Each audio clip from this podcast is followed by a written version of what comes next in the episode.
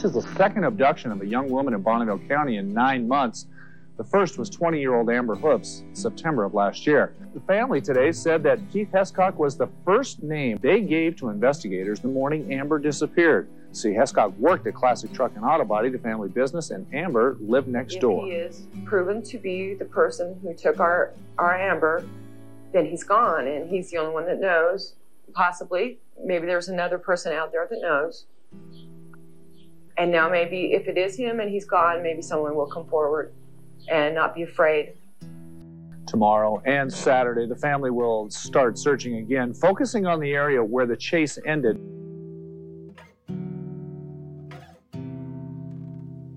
This is She's Missing. This podcast discusses criminal behavior, kidnapping, gun violence, suicide, and adult themes. While not explicit, listener discretion is advised. We ask that if you know Megan or her family, that you continue to help protect her identity. During the news coverage on KPVI News Channel 6, Amber's aunt, Audra Burgener, bravely represented the Hoopes family as their spokesperson. The pain in her voice was evident as she acknowledged the added difficulty in finding answers now that Hescock was dead. He had worked for the Hoopes family at Classic Auto Body from 1992 to 1998. Hescock was the initial suspect when the police inquired about potential motives. Because of the unfriendly terms of his departure with Amber's grandpa, the Hoopes family felt he had to have something to do with it.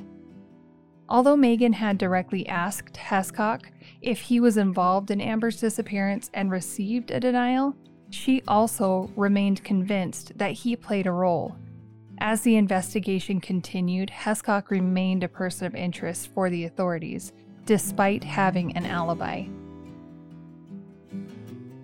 I mean, his answer was just weird. I mean, I know he said no, but he did. He just paused and he just looked away for a little while. And then when he looked right back at me, he was just like, no. But then, too, I don't know. Even if he did, why would he ever admit it? But it was just odd. I don't know. And then the facts in her case, there's so much that points to that. That weekend, or sometime shortly after, we had decided, we went up and were searching for Amber Hoopes again. And um, we got to go see where the shootout happened.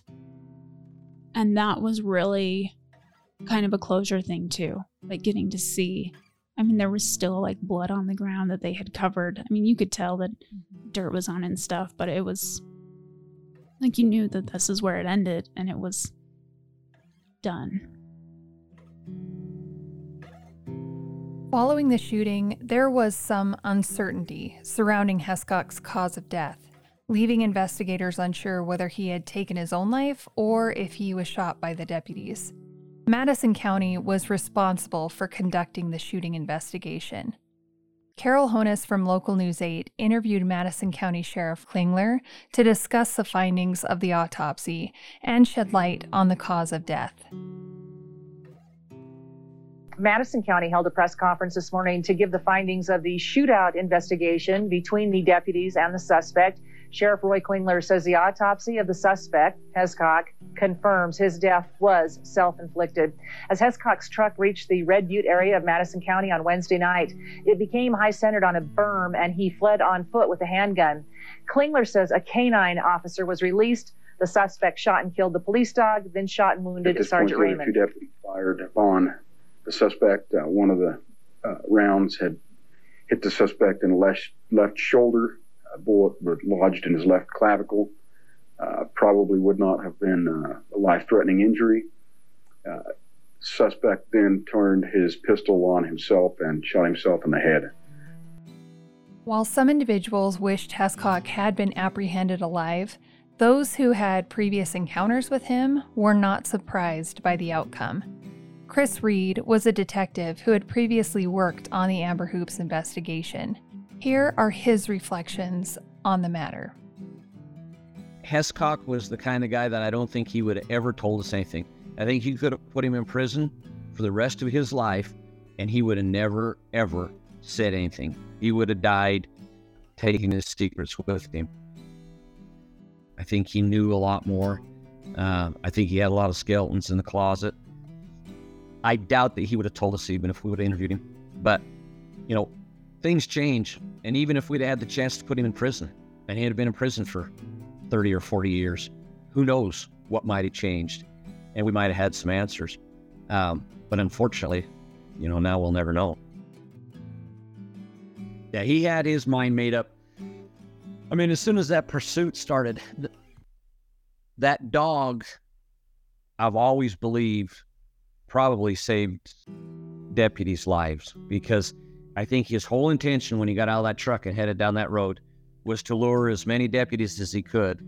And then at some point in time, he was going to turn around and ambush them and he would shoot until he was dead.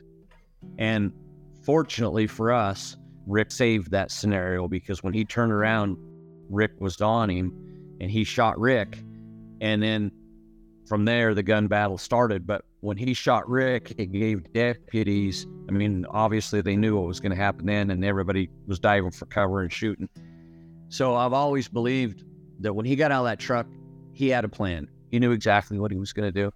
Uh, I think he intended to take as many cops with him as he could. He knew he was going to die. And because of that dog, it was a distraction enough that it probably saved some deputies. That's what I've always thought. A memorial service to honor Canine Rik was held two weeks after Megan's escape. During the ceremony, Deputy Schiffler was recognized with the Medal of Valor, which he received not only for his own bravery, but also in honor of Canine Rik's courageous sacrifice. Tragically, Canine Rik had only been serving as a deputy for one year when he lost his life, becoming the second police canine to be killed in the line of duty in the state of Idaho. Deputy Lovell and Sergeant Raymond were both bestowed with the Medal of Valor for their exceptional acts of bravery during the incident. Sergeant Raymond also received the Purple Heart for his injuries sustained in the line of duty. During the memorial, Local News 8 interviewed Deputy Schiffler, Canine Rik's partner, and he shared some reflections on Rik's bravery and the bond they shared. He's a tough loss. I mean, ever since I got him a year ago, he's been with me every day, every day. And uh, it's tough not to have him around anymore. But he saved us and he gave us time, and no man's going to run up there and grab a hold of that man like, like Rik did. Rik was excellent. I mean, he, when it was like they'd said in there, when it was time to work, Rik was perfect. He worked just like he was supposed to, and, and it was impressive, even though he died, to watch him run up there and, and do it as good as he did. Just hearing over and over that he was a hero, it helps, you know, helps you realize I didn't send him up there for nothing. To have everybody here to, to stand behind me and show you see canines from all over the state come here, you know, it, it makes you feel good that you didn't lose him for, for nothing.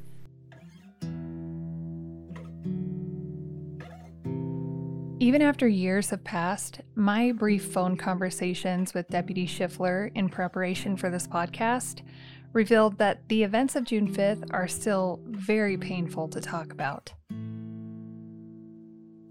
After the memorial service for Canine Rik, Governor Kempthorne privately presented Megan with a Medal of Heroism. He went on to explain to reporters why she deserved this prestigious award recognizing Megan's bravery and courageous actions during her escape, which inspired the entire community.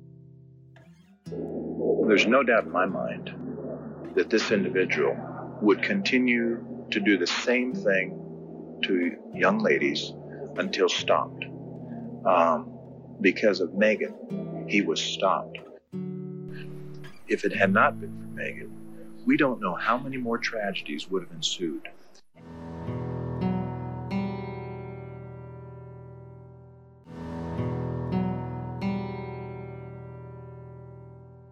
Megan's friend Kiera remembers attending the memorial with her. I was able to go with her um, to that memorial service, and she was given a, a medal after, and um, and so that was kind of a, a, unique experience to kind of go with her and, and be with her for that as well.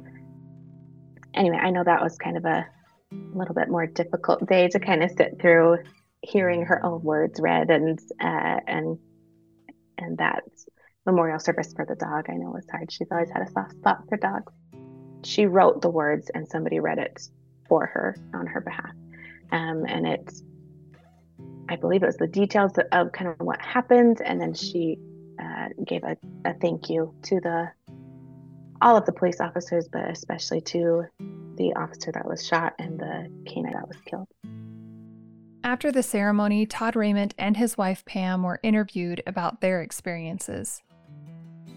Hescock was uh, probably the most evil man I have uh, known in my career, and uh, the world's a safer place without him. Everyone imagines the, the knock at the door or the phone call. You know, you always think that you know how you'll handle it. Uh, I didn't really handle it the way I thought I would have.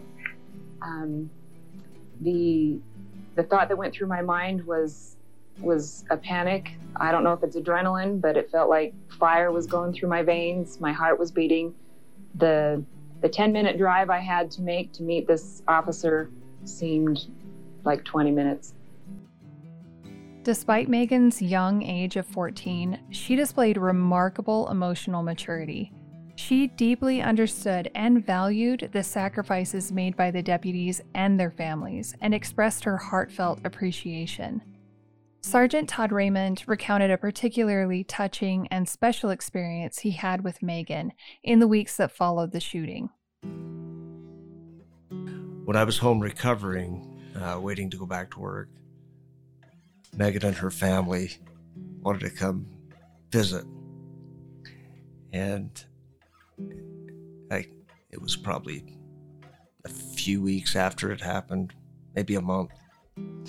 And they they all came and you know, we just we just visited and they were telling me thank you, which it was I was just doing my job and if if if if it wasn't me, it could have been any one of the other deputies. So it was nothing special about me. And I, I told them thanks for caring and, and appreciated them coming over. And then Megan specifically uh, told me that show you how how deep of a thinker she is. She says, "Oh, you don't understand that first bullet out of the gun that you took would have been the one that I took." Um, that Hescock continued with what he was doing. That still just shakes me up whenever I think about that. For a girl of that age to have that kind of uh, solid thinker, really thought that through. I'd never, I hadn't even, that hadn't even crossed my mind or I hadn't even thought about that. But um, yeah, what a strong, strong girl. Um, yeah, will to, will to survive and strong and and uh, quick thinker for sure. Do you remember going to see Todd Raymond after he was shot? I do. I was so excited. I was so nervous and I was so excited. It was it was so cool. I remember getting the picture with him and I remember him having his leg all wrapped up and he was on crutches. Um, I just remember looking at him I'm still 14, but I just thought what the coolest guy he was. And that he did that and he did it for me. And then even to see him and he had a smile on his face and it He's so cool. He's just the coolest guy. I just remember he was just my hero. And I just was in awe of him. There's things that I am like, I'm so sorry you guys had to go through that for me. Like I, you're almost ashamed about it because you're just like, I'm so sorry I put that on you. And I'm so sorry that you guys had to see that and that you guys had to deal with all the evidence collecting and, and the shootout and the high speed chase, like all these things. And yet at the same time, I'm so grateful as that little girl that those guys were just so willing to just put their lives on the line. They didn't even know what was going on. Like they just get this call and this chase is happening. Like they didn't have any information hardly, you know what I mean? But like they just did it. society, like this whole anti law enforcement thing, and people are down on men. And being that little girl, we need those people in society. Like, we need those guys that are strong men that are willing to just give their lives and they don't even know why or what's happening, but they're willing to risk everything for times like those. And I just want them to know that I just love each one of them so much. I've told them all, but like honestly, every single one of them is such a hero to me. Like, I still look at them. I know I'm like an adult now. I still look at them as that little girl just looking up these big guys and just thinking, wow, you're so cool. You were part of my story and like you helped me through something so tragic. And because of you, and because of it being such a success, I'm okay today because you were there in that moment. And I just want them to know that they just, they're so important to me. I'm just so grateful. And I don't know how else to repay them, but then other than to just go live a good life. Like, that's all I know how to do. Megan's genuine care and compassion for the deputies and Amber's family were evident then and continue to this day. During the search for Amber in the following weeks, Megan and her family actively participated in the efforts and offered support in any way they could. Megan's sister Nicole recalls attending a candlelight vigil held in honor of Amber during that time. I know that we had gone to a service for Amber Hoopes and with the Hoopes family, and that was another time that my parents took a minute to kind of explain what had happened. I just remember everyone had candles and everyone was just crying. And the whole time, I just was like, my sister got to come home. How lucky are we? Because we could be here and we wouldn't know where she was. And so for that, it really was a big eye opening moment for me that my sister got to come home and not everybody's does.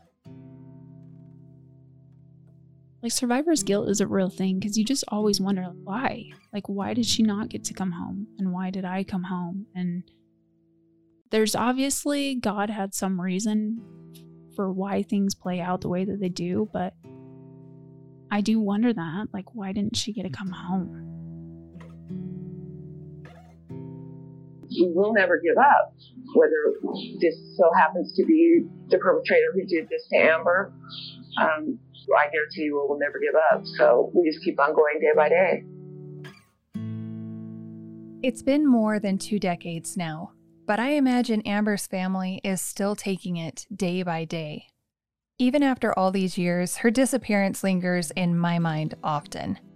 Every time I pass by Classic Auto Body or drive up Highway 26, memories of her disappearance resurface.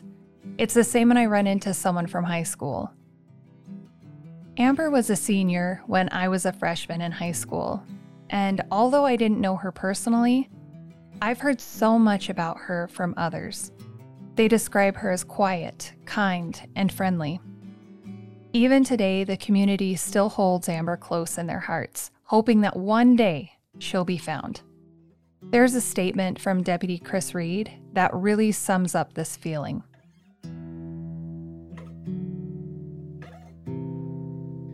I have just always wanted to know, and you know, they say that when you get when you die and go to heaven, you you'll learn the mysteries of the universe, and I have always wanted to know where Amber Hoopes is.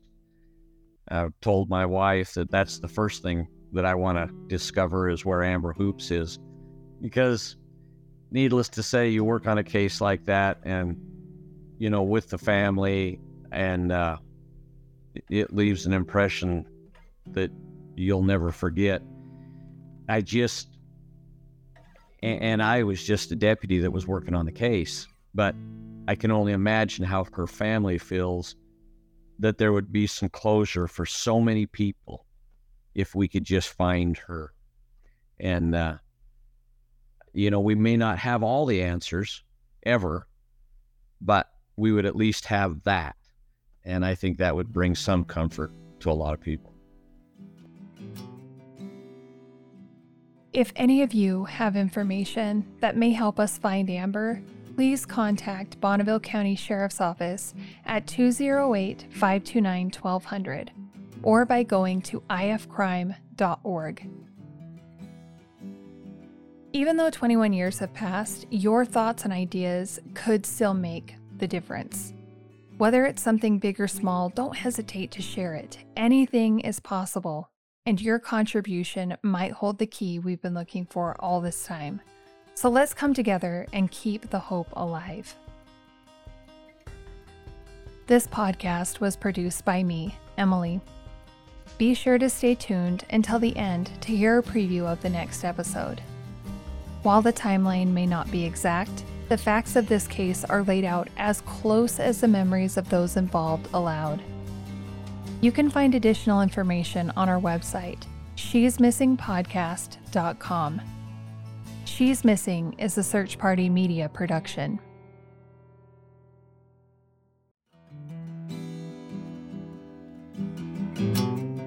When we lived in Florida, he went by Mark. Everyone over there knew him by Mark. And when we moved up from Florida, there was another family that moved with us. And they had kept calling him Mark.